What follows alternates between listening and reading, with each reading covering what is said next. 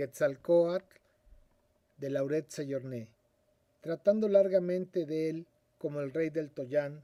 Sagún, en su libro sobre los dioses, se limita a decir de Quetzalcóatl que este que fue el hombre teniéndole por Dios, y decían que barría el camino a los dioses del agua, y esto adivinaban porque antes de que comiencen las aguas hay grandes vientos y polvos, y por esto se decía que Quetzalcóatl, dios de los vientos, barría los caminos a los dioses de la lluvia para que viniesen a llover.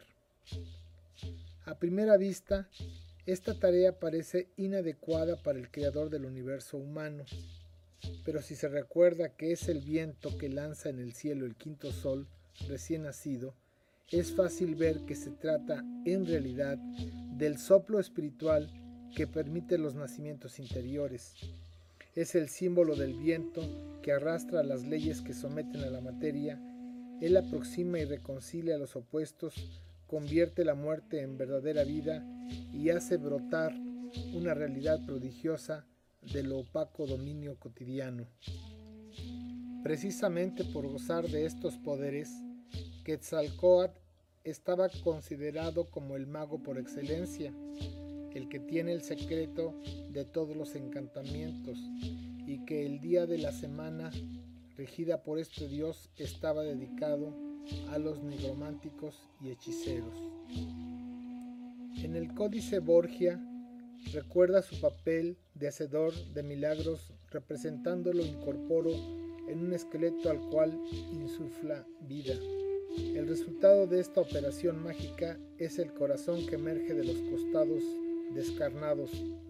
Por otra parte, uno de los atributos más constantes de Quetzalcóatl es una tibia florecida, y en el códice Maglivanetchi está declarado hijo de otro dios que llaman Mictlantecutli, que es el señor del lugar de los muertos, alusiones patentes a la doctrina que enseña que la materia no puede ser salvada más que por su propia muerte. Las otras imágenes de Quetzalcóatl ilustran las diferentes etapas de este principio. En el drama creado sobre la tierra por el viento, él representa el personaje del hombre convertido en Dios.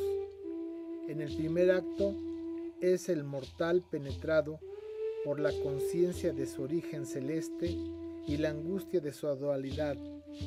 En segundo, el peregrino intrépido que va hasta los infiernos para apoderarse del secreto de su naturaleza, y en el tercero, dueño al fin de su unidad interior, se transfigura en planeta.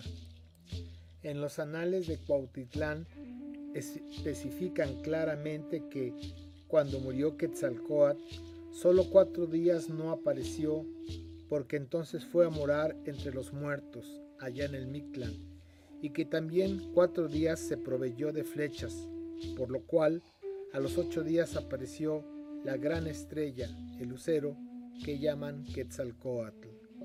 Es decir, que Xolotl, personificación del periodo durante el cual Venus, desaparecida del cielo occidental, queda invisible antes de aparecer en el oriental, no es otro que el germen del espíritu encerrado en esa sombría comarca de la muerte que es la materia.